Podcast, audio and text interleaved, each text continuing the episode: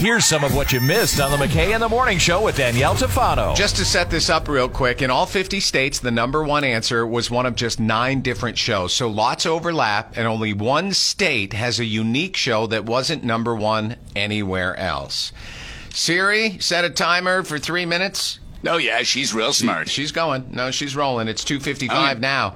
So, uh, number one, Parks and Recreation is the most overrated show according to this list. It's the top answers in eight states Colorado, Kansas, Minnesota, Missouri, New Mexico, Ohio, Oregon, and Rhode Island.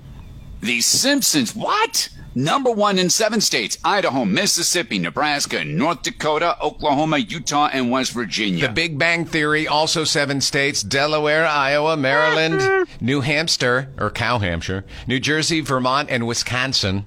Walking Dead, seven states Alabama, Alaska, California, Connecticut, Hawaii, Illinois, and Texas. Oh boy. Uh, Rick and Morty, again, seven states Arizona, Arkansas, Maine, Massachusetts, Montana, Nevada, and Wyoming. Game of Thrones, never seen it. Five states Florida, Kentucky, New York, North Carolina, Tennessee. Just tuned in. Most overrated shows according to states. Friends, four states Georgia, Indiana, South Dakota, Washington. If Danielle's listening in, um, uh, in Michigan right now, she's very upset.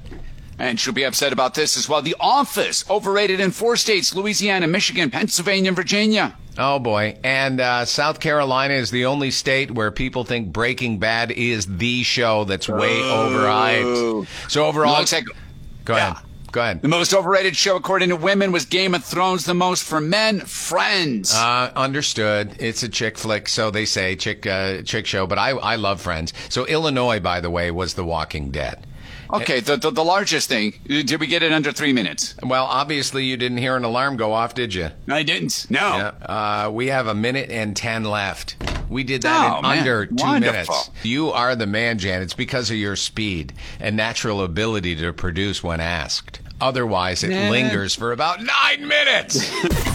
Waking you up with Scott McKay and Danielle Tafano. Weekdays from 5:30 to 10 on 95.9 The River.